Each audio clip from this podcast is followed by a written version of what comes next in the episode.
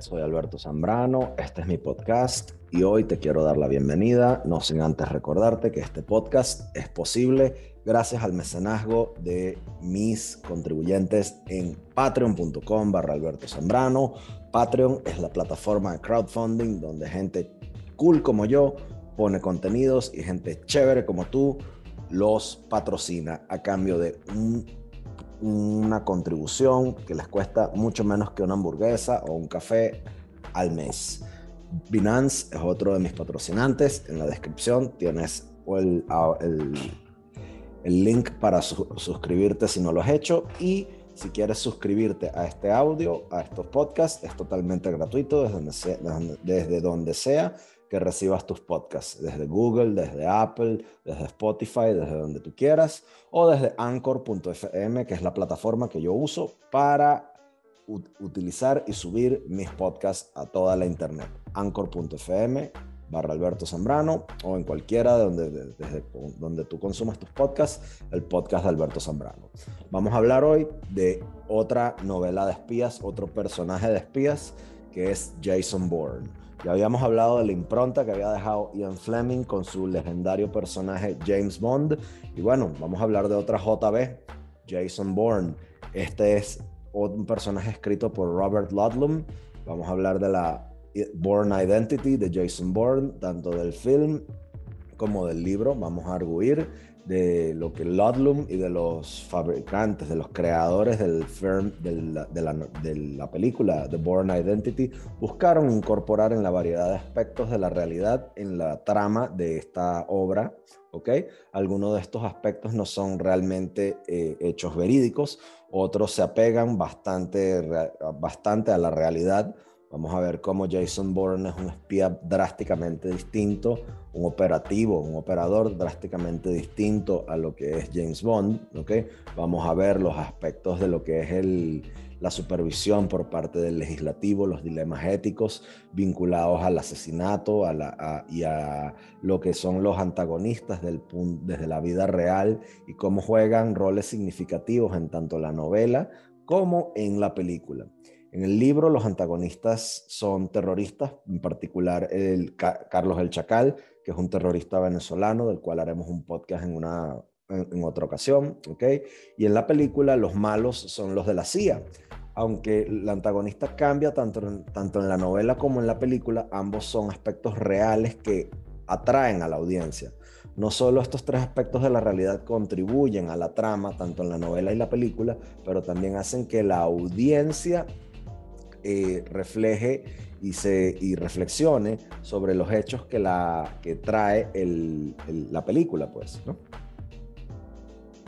Tanto la novela de Born Identity como la película hacen eh, contacto con las audiencias porque incorporan a la trama cuestiones de la realidad. Ah, ¿Y qué pasa? Que mezclar realidad y ficción lucen como una receta natural para una, para una historia que está repleta de intriga. Y los creadores de la, de la trama Born no conectan las piezas de, la, de, ese rompecabezas de la realidad y la ficción al azar.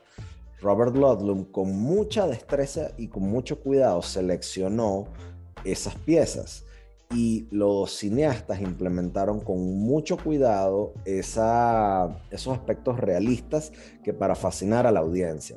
¿okay?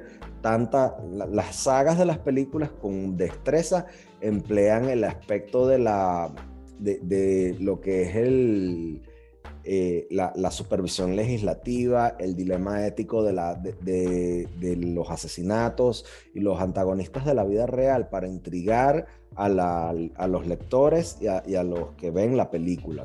No solo eso, visualmente la película es, eh, eh, está muy bien hecha, a veces pareciera cansar por los cortes, ¿no? Porque bueno, tenemos a Matt Damon entrándose a madrazos y los cortes son muy bien hechos, ¿ok? Y a veces son cansinos, pero esos aspectos de esa crudeza, de esa violencia, de esa realidad, atraen a la, de la audiencia y te obligan a, a, reflexionar sobre las situaciones en, tus propias, en, sus propias vidas y en las vidas de los personajes, ¿no? ¿Cuál es el, el trasfondo, no? Si vemos el trasfondo, en el libro hay que este, en el libro vemos cómo Ludlum desarrolla que hay diplomáticos que están en las, eh, vinculados al, al, terrorista, al terrorista Carlos el Chacal el, en París, ¿no? Y que Francia expulsó a tres altos diplomáticos en, en vinculación con la búsqueda de, de, de Carlos el Chacal, que, está vincula, estaba vinculado a una, a una organización terrorista. Okay, eso, de ahí es de donde surge la trama en el libro para Jason Bourne. Robert Ludlum comienza su obra de ficción, la eh, Bourne Identity, con un artículo cautivador que aparece en el libro como una historia en el periódico, atrayendo a los lectores a un mundo de intriga y peligro.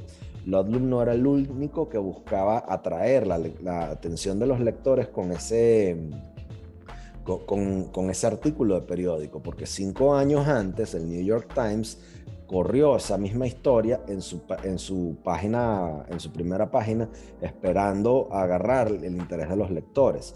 Ludlum y los creadores de los films de Jason Bourne conocen que la realidad es tan, eh, es tan inquietante como la ficción y la usan para su ventaja. Aunque los dos, dos segmentos de la trilogía Bourne, la, ah, la que es The Born Identity, The Born Supremacy y The Born Ultimatum. También implementan aspectos intrigantes de la realidad. Hoy nos vamos a enfocar solamente con la primera novela y la primera película, que es The Born Identity. La novela está enfocada a principios de los años 70, mientras que la película está hecha, por así decirlo, en el presente tanto la novela como la película están eh, eh, enfocadas en, un oficial de inteligencia americano que lo hayan flotando medio muerto en el mar Mediterráneo. Y es una experiencia severamente traumática que le causa amnesia. El tipo no tiene memoria y el oficial comienza a buscar eh, una búsqueda para encontrar su, su identidad, para averiguar quién es sus descubrimientos no son placenteros y en la novela él se da cuenta de que y descubre que él es Jason Bourne, que es un, oficial de inteligencia encubierto, que hace operaciones encubiertas, operaciones negras. En los últimos tres años, Jason Bourne trabajaba para una, una rama de la, de la CIA, de la Agencia Central de Inteligencia, que se llamaba Treadstone, y su misión era eh, volverse un, maestro de los métodos y, los y las técnicas, ¿ok? Para perseguir a Carlos el Chacal bajo la, y bajo órdenes de poderlo capturar y matar y, y para qué? Para tomar crédito por quien Carlos mataba alrededor del mundo para ponerse como una amenaza para Carlos y, con la esperanza de poder atraerlo de su escondite para que pudiera, de nuevo, capturar o matarlo. En contraste con el film, Bourne descubre que, es un, que, que, Jason Bourne, interpretado por Matt Damon, es un asesino empleado por Treadstone Ahora, tanto en la novela como en la película, la, trama se intensifica porque los que están involucrados en Treadstone no están al tanto de que Bourne tiene amnesia. Treadstone piensa que Bourne y, este, se volvió, se, eh, se separó, de, desertó, porque su falta de comunicación eh, lo llevó a eso y que tiene un comportamiento bastante errático. Entonces, temerosos del desastre que eso pudo haber causado, Treadstone simplemente quiere que Bourne se muera. Entonces empiezan a mover hilos para matarlo. Entonces, ¿cuál es la supervisión legislativa en The Bourne Identity? A principios de los años 70 tuvimos el escándalo Watergate. ¿ok? Entonces, ¿qué pasa? Que el gobierno y las alegaciones de que el gobierno estaba involucrado en tramas de asesinato y en acciones encubiertas a nivel nacional le dieron al, público americano el deseo de ver un sentido renovado de responsabilidad en la acción gubernamental. Y debido a la demanda incrementada para que hubiera algún tipo de responsabilidad a nivel de gobernanza, la ley Hughes Ryan que, pasaron que pasó el Congreso en el año 74 requería que el presidente autorizara cualquier actividad de, de inteligencia encubierta. Y eso ataba al presidente a la acción de inteligencia y eliminaba la, la capacidad de que, la, la, plausible deniability, la posibilidad de que los presidentes pudieran negar de forma institucional su vinculación a ese tipo de actividades. Un año después, en el 75, el Church Committee lo montaron para investigar todas las metidas de pata y todas las cosas chimbas que la CIA había cometido, incluyendo varios intentos de asesinato. Después de que el Church Committee completó su tarea, tanto el Senado como la Cámara Baja del Congreso, cada uno montó su propio comité de, supervisor legislativo de inteligencia en el 76 para el Senado y en el 77 para la Cámara de Representantes. Cuando publican The Born Identity en el 80, esos comités permanentes solo habían estado funcionando unos pocos años. Y el público americano estaba probablemente interesado en la eficacia de estas nuevas medidas legislativas que el Congreso estaba imponiéndole al Ejecutivo. Entonces Robert Ludlum toma ventaja de ese interés público en supervisión legislativa al introducir al personaje del congresista Ephraim Walters en su novela. El congresista Walters sirve en lo que Ludlum llama el, el comité supervisor del Congreso y le da privilegios para sentarse en en esas reuniones ultrasecretas de miembros prominentes de la comunidad de inteligencia.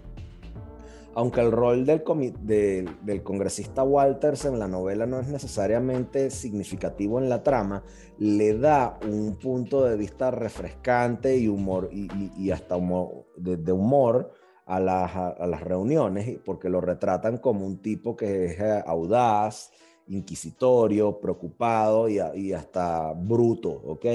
nos podemos reír sobre sus comentarios directos e incómodos, enfatizando su deseo de tratar de comprender y limpiar las acciones de la comunidad de inteligencia, o sea, de lavarles la cara.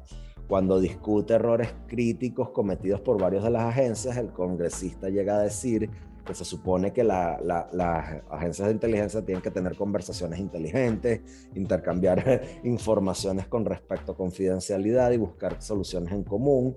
Y en vez de ello, eh, hablan como si fueran unos niñitos y es bastante chimbo porque eh, se están malgastando el dinero de los, contribuyentes. Eh, o sea, los lectores nos podemos identificar con, el congresista, ya que nos recuerda el deseo de la legislatura de mantener eh, lo que llaman las checks and balances ante actividades eh, poco transparentes de la actividad de la comunidad de inteligencia el congresista Walters y su involucramiento en la, en la supervisión a nivel legislativa le permiten a Robert Ludlum hacer una conexión significativa con su trabajo de ficción hacia las preocupaciones de los lectores.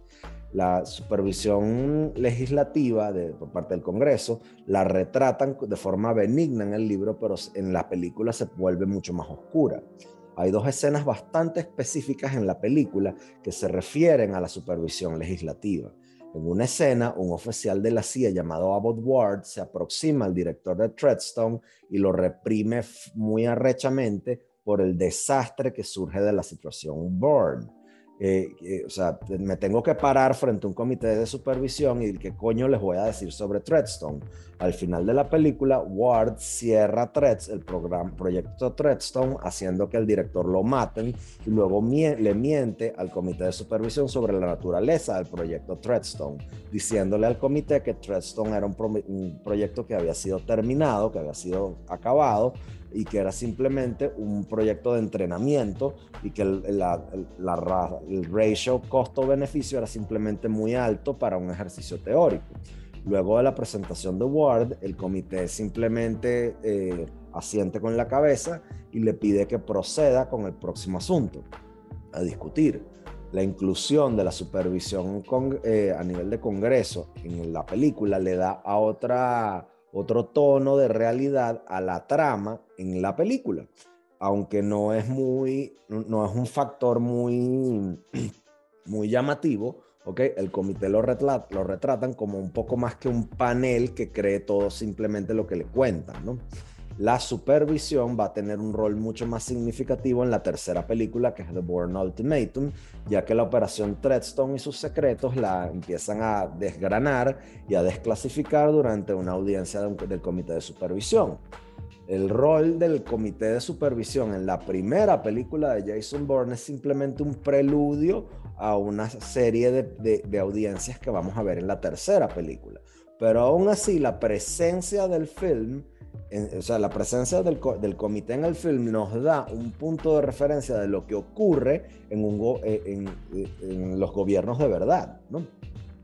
el hecho de que haya un mecanismo a nivel legislativo en una, en una novela así es un concepto nuevo y emocionante cuando Ludlum publica por primera vez The Born Identity a principios de los años 80, porque el interés del público en la supervisión legislativa ha persistido a lo largo de la década. Varios lectores del New York Times demuestran su interés cuando le escriben cartas al editor sobre las escuchas que hace el gobierno a, los ciudadanos. De hecho, en enero de 2007, un residente de Connecticut le respondió a un artículo del New York Times sobre las escuchas eh, pidiendo que ambos partidos se esforzaran eh, en el Congreso para investigar la naturaleza de, de las escuchas no supervisadas. En agosto de 2007, un artículo en el New York Times que comentaba las escuchas no supervisadas provocó una respuesta de un residente de Minnesota que pedía que, que era necesario tener una respuesta por parte de los representantes en ese país para que hubiera algún tipo de respuesta por parte de sus eh, legisladores para que el gobierno no estuviera escuchando de forma indiscriminada y sin permiso a sus residentes. Entonces esto hace que, o sea, eh, eh, la, de alguna manera estas cartas al editor demuestran que el público todavía tiene algún tipo de interés en, ese, en esa supervisión legislativa y eso hace que los, los, los, los que perdón, los que hicieron la película de Born Identity fueran sabios al, incluir el aspecto real de la supervisión legislativa en, la película. Entonces, ahora vamos a hablar un poco sobre el dilema ético del homicidio y del, sicariato planificado desde las altas esferas del poder en The Born Identity.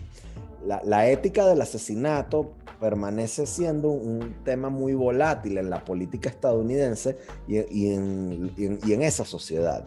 Tanto Ludlum como los cineastas usan ese aspecto de la realidad a su ventaja. A principios de los años 70, las operaciones encubiertas y el asesinato eran una cuestión muy preocupante. El comité Church lo montó el Senado en los años 70 específicamente para investigar las cosas malas que hacía la CIA incluyendo los alegatos de posibles involucramientos en tramas y complots de asesinato contra ciertos líderes extranjeros. Si ustedes escuchan mi podcast, ustedes habrán escuchado cómo la CIA planificó y comploció con la mafia para buscar matar a Fidel y cómo metió la pata haciéndolo. Entre otros eh, descubrimientos, el Church, Committee, el Church Committee encontró evidencia concreta de ocho complots para matar a Fidel entre el año 60 y el año 65. Y, esto, y estos hallazgos eh, llevaron a cambios significativos en la política exterior americana. El 19 de febrero del año 76, el presidente Gerald Ford emitió una orden ejecutiva en respuesta a, las, a, a lo que halló el Church Committee y a sus investigaciones. Esa orden ejecutiva, la 11.905, vetó el asesinato político por empleados del gobierno de Estados Unidos. Esa orden ejecutiva de Jerry Ford y esas series de, de esos, esos vetos a los a los asesinatos que siguieron en órdenes ejecutivas del presidente Carter, de Jimmy Carter y el presidente Ronald Reagan, demuestran la, seriedad del asunto y la atención que exigía por parte de la rama ejecutiva del gobierno.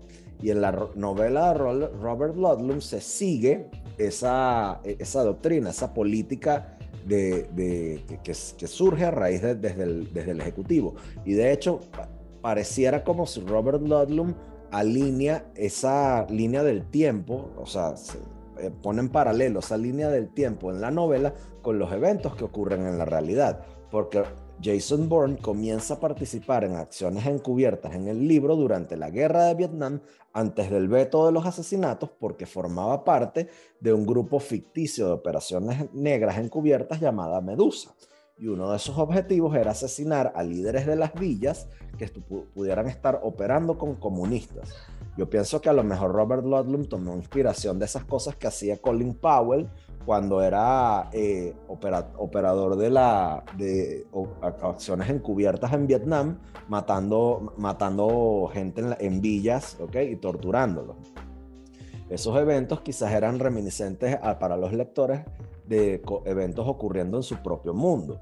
Unos años antes de, que publicaran The Born Identity, en el año 80, el Church Committee descubrió que el presidente Nixon le dio instrucciones a la CIA para que llevaran un rol directo en prevenir el ascenso de Salvador Allende, que era un comunista, hacia la presidencia de Chile. Y la CIA apoyó a grupos de oposición en sus intentos de prevenir a Allende a llegar al poder las peleas encubiertas contra el comunismo eran una preocupación legítima para los americanos en los 80. Y aunque la acción encubierta era una forma, eh, era una fuente, una forma, una fuente de preocupación para la, para la sociedad americana, los asesinatos eran, er, lo eran incluso más. ¿ok? La, la, CIA ficticia del Robert Ludlum dejó de emplear los asesinatos al mismo tiempo que Jerry Ford los vetó. Entonces Treadstone empezó a utilizar a Jason Bourne como un agente de operaciones encubiertas. Y Treadstone le dio instrucciones a Jason Bourne de que no matara a nadie.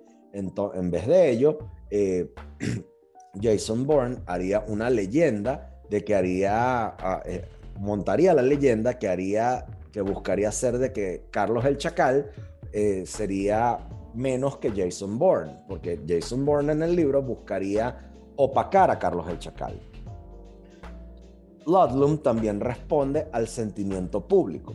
Ward Thomas dice que las revelaciones del Church Committee que llevaron al veto ejecutivo de los asesinatos no lograron despertar una respuesta pública fuerte si este es el caso, ¿cómo Ludlum logra utilizar la ética del asesinato para llamarle la atención a sus lectores? Bueno, Ludlum lleva los aspectos reales del asesinato desde un nivel político a un nivel personal, porque el lector se da cuenta de que Bourne no es un asesino a sangre fría, pero que simplemente puede ser tu vecino o un amigo. Born es un rescatador, ¿ok? Que, eh, o sea, Born le da a, su rescatador, a quien lo rescata, ¿ok? Una gran cantidad de dinero, rescata a una mujer de que la violen y lucha por recuperar una vida normal, ¿ok? Eh, Robert Ludlum emplea la amnesia que Jason Bourne sufre para crear un suspenso, para abrir la posibilidad de que Jason Bourne pudo haber sido un asesino antes de perder su memoria. Y mucho como en la realidad, la novela evoca algún tipo de preocupación concerniente al involucramiento de Jason Bourne en operaciones encubiertas, mientras que su supuesto involucramiento en los asesinatos inmediatamente captura la atención del lector. Es fácil entonces para que el lector se reconcilie teniendo a un vecino o a un amigo involucrado en acciones encubiertas, porque coño, llama la atención, ¿ok? A ti te gustaría conversar con tu vecino si ese vecino estuviese involucrado en ese tipo de cosas porque se lo hubieses preguntado. Los lectores se preocupan junto con Jason Bourne a lo largo del libro, preocupados de que Bourne descubran de que era un asesino a sangre fría y no meramente un agente de inteligencia con una vida normal y conforme los lectores llegan a, a conocer que Bourne tenía una personalidad admirable, ¿ok? Sostienen la respiración y se preocupan mientras eh, pasan las páginas para darse cuenta de que Bourne, ah, si era, para averiguar si Bourne era un asesino en su vida que no recuerda, ¿ok? Entonces, ¿qué pasa? que Ludlum le permite al lector atraparse en ese dilema ético, pero alivia el miedo del lector, permitiéndole a Bourne permanecer como un tipo bueno, como el bueno de la, de la trama, y no alguien simplemente que mata por matar y que mata rompiendo la ley después de que la ley fue vetada por parte del presidente. Entonces, el film también continúa eh, en, esa, en, esa, en ese hilo, ¿ok? Eh, jugando con esa preocupación sobre el asesinato. La CIA, en la versión cinematográfica, se enfrenta con el dilema ético del asesinato porque pasa todo toda la película tratando de callar las cuestiones que se revelan sobre la operación Treadstone. Incluso los que crearon inicialmente y apoyaron Treadstone se, se van a grandes eh, extremos para tratar de encubrir su pasado. Y con la novela de Ludlum, la inclusión de la película del asesinato y de, la, de, su dilema ético le da, le da hoy en día vigencia, ¿ok? Aunque la ética del asesinato puede lucir bastante clara, con poco espacio para el interés o el análisis, hoy en día es una cuestión bien debatida en, en el mundo actual. ¿okay? El asesinato puede ser vetado por, por los gobiernos pasados, presentes y futuros pero los académicos y los analistas de política lo van a continuar debatiendo por definición y su ubicación en la política eh, exterior, ¿ok? Y desde afuera y desde todas partes. Aunque el asesinato realmente no es una política y una opción en, sí misma, sus críticos modernos siempre vamos a señalar que el veto de asesinato siempre va a aparecer eh, como que si tuviera poco sentido en términos morales, dado que la alternativa con frecuencia es el uso a gran escala de la fuerza o las sanciones económicas que no funcionan con eh, pocos efectos sobre los déspotas en sí. ¿ok? Eh, y bueno, ustedes ya saben cuáles son mis opiniones sobre las sanciones, ¿ok? porque yo las padezco. Eh, las opiniones conflictuadas sobre, las sobre los asesinatos no son una cuestión de ocurrencia moderna. Eh, comenzando en el siglo XVII, los asesinatos comenzó a verse como una calumnia atroz, ¿ok? Y esta actitud con frecuencia se suavizó durante la Segunda Guerra Mundial, cuando Gran Bretaña tomó grandes esfuerzos para tratar de asesinar a Adolfo Hitler, ¿ok? Em, eh, hay autores que señalan cómo los eventos recientes demuestran un cambio muy grande hacia lo que es el, el uso del asesinato como política. En el 11 de septiembre de 2001, los ataques terroristas por, parecieron haber subyugado, al menos en Estados Unidos, lo que había sido un, un consenso moral y firme contra el uso del asesinato político aunque está vetado bajo la ley internacional y ha sido prohibido como política desde el año 76 por parte de los Estados Unidos, cuando Ford firmó esa ley ejecutiva vetándola, en octubre de 2001, Bush, Bush autorizó a la CIA eh, misiones para asesinar a Bin Laden y a sus aliados, ¿ok? Y como los Estados Unidos enfrenta amenazas de individuos en vez de estados, ¿ok? como, y como líderes políticos ven la ventaja de eliminar una persona en vez de invadir un país entero, la posibilidad de emplear el asesinato como una política ha lentamente hecho, eh, se ha lentamente hecho otra vez un espacio en el diálogo político como una herramienta. Entonces los que ven y los que leen The Born Identity no ven a individuos como Saddam Hussein o como Osama Bin Laden en la pantalla, pero pueden ver el dilema ético subyacente y lo pueden aplicar a las circunstancias del presente. Vamos a hablar ahora sobre los antagonistas en The Born Identity. Carlos El Chacal es un terrorista venezolano, primo de Rafael Ramírez, de nombre Ilich Ramírez Sánchez era un hombre, es un hombre despiadado, audaz y un terrorista eh, inmisericordia que hizo desastres entre los años 70 y los años 80 y Robert Ludlum lo utilizó y lo empleó en su novela, ¿ok? The Bourne Identity como el, el, enfoque de los tres años pasados de la vida de Bourne porque Bourne estuvo buscando la forma de poderlo sacar de su escondite. ¿ok? Como Bourne continúa a tratar de descubrir quién es, también descubre quién es Carlos. Entonces, Robert Ludlum introduce a Carlos en un, en un periódico en de, manera ficticia, ¿ok? En la comunidad de inteligencia y en las reuniones con los contactos de Carlos, ¿ok? La presentación de Robert Ludlum es muy similar a la de realidad, ¿ok? Porque en la realidad eh, Robert Ludlum, al igual que en, la forma ficticia, Robert Ludlum presenta a Carlos como Ilich Ramírez, ¿ok? Un venezolano que dirige una, una red internacional de terrorismo. Carlos el Chacal era un hijo de un, un abogado marxista internacional que fue a Rusia para educarse y era un tipo muy, muy descuidado. ¿ok? Esos detalles con respecto al background de Carlos eran bastante certeros. ¿ok? Aunque el padre de Carlos el Chacal era un marxista bien devoto, como Robert Ludlum lo, lo detalla en la novela, nunca se, nunca se unió formalmente al Partido Comunista, aunque envió a Carlos a la Universidad en Moscú, Patrice Lumumba. El entrenamiento de Carlos y las operaciones que él llevó son dos ejemplos de cómo la novela se desvía de la realidad.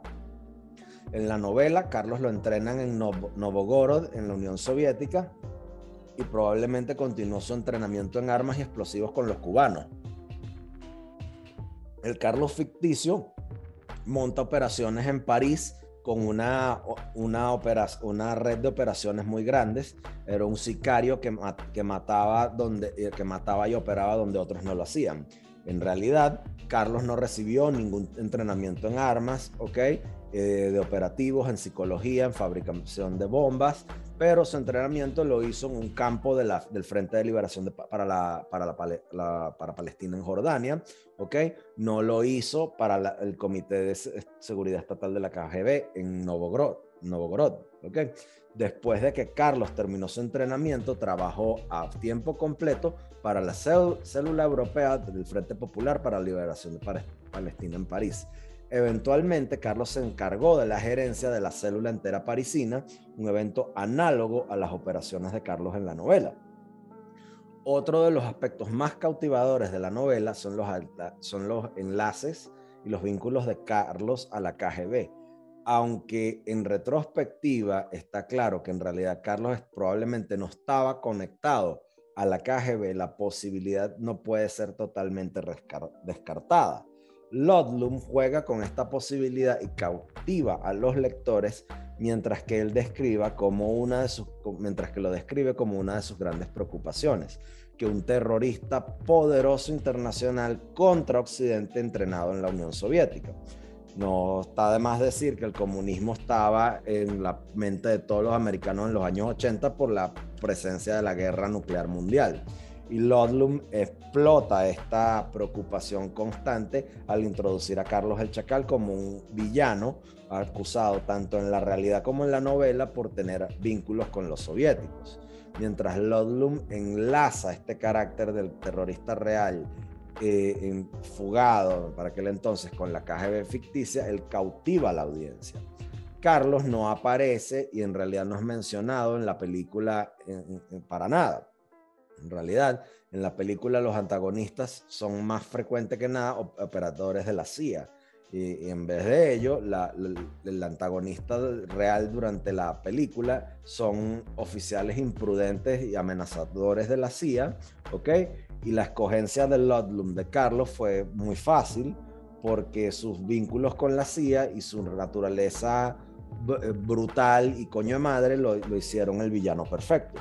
La película, por otra parte, es las escogencias de los oficiales de la CIA y los sicarios de la CIA para jugar los antagonistas de Jason Bourne son, no son tan claras.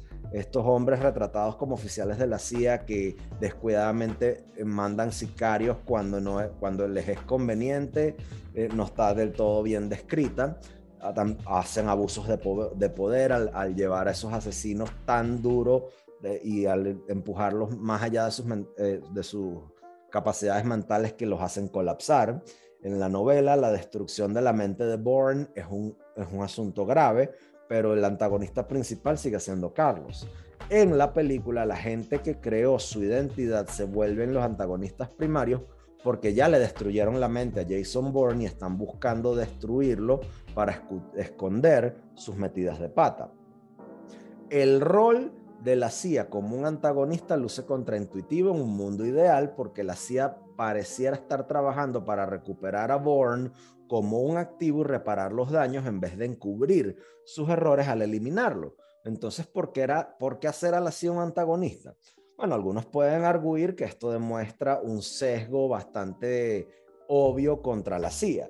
Sin embargo, aun si este cinta está promoviendo una agenda, la inclusión de los oficiales de la CIA como los malos nos obliga a los que vemos la película a analizar cuán lejos los, cuán lejos los líderes deben ir por el bien de encubrir la información para proteger a la patria. Los que vemos la película estamos inclinados una vez más eh, a hacer este tipo de análisis porque vemos este asunto y esta cuestión aparecer en nuestras propias vidas. En conclusión, tanto la identidad Born, The Born Identity, como, como novela y como película, eh, no, nos llaman la atención como audiencia porque mezclan la supervisión desde el legislativo, la ética del asesinato y los, y los antagonistas de la vida real a la trama ficticia y contrastan cuestiones que son de espías reales, a diferencia de lo que hace Ian Fleming con James Bond. ¿okay? Todas las obras de ficción deben incluir a la realidad hasta algún punto, pero sin duda Robert Ludlum y los cineastas seleccionaron aspectos bastante reales que le dan a la audiencia algo para ponderar y analizar. Claro está, y por supuesto que la novela y la película, cada una, tienen sus emociones bastante repletas de suspenso y de acción. Pero claro está que las piezas del rompecabezas, eh, esas piezas del rompecabezas cuidadosamente escogidas cambian a la saga Bourne en, un, en, una trama eh, de acción, en un thriller psicológico, tanto de lectura como de visualización, que relatan una ficción y de eventos en sí mismos a lo largo de la novela y las películas vemos cuestiones con las que nos podemos identificar. Vemos el lado bueno y el lado malo de la supervisión legislativa, vemos el lado bueno y el lado malo del asesinato, vemos las amenazas de la Unión Soviética y el terrorismo, vemos la mente volátil y enferma de un terrorista y vemos nuestra propia lucha para descubrir nuestros sentimientos personales sobre cómo lidiamos con estos asuntos preocupantes. Soy Alberto Zambrano, gracias por escucharme Internet. Si te gustó este podcast, compártelo con tus amigos y familia. Eh, gracias por escucharme. Esto llegó a ti gracias a patreon.com barra Alberto Zambrano y mis mecenas. Suscríbete. Si no quieres suscribirte, dale like a este audio, compártelo con tus amigos y familia. Suscribirte a los audios es totalmente gratuito desde donde quiera que consigas tus audios, en Spotify, en Apple Podcasts, en Google Podcasts, en anchor.fm de barra Alberto Zambrano y gracias a Binance. Si no te has suscrito a Binance, abajo en la descripción de este audio tienes el enlace para suscribirte. Hasta la próxima, amigo de Internet. Chao.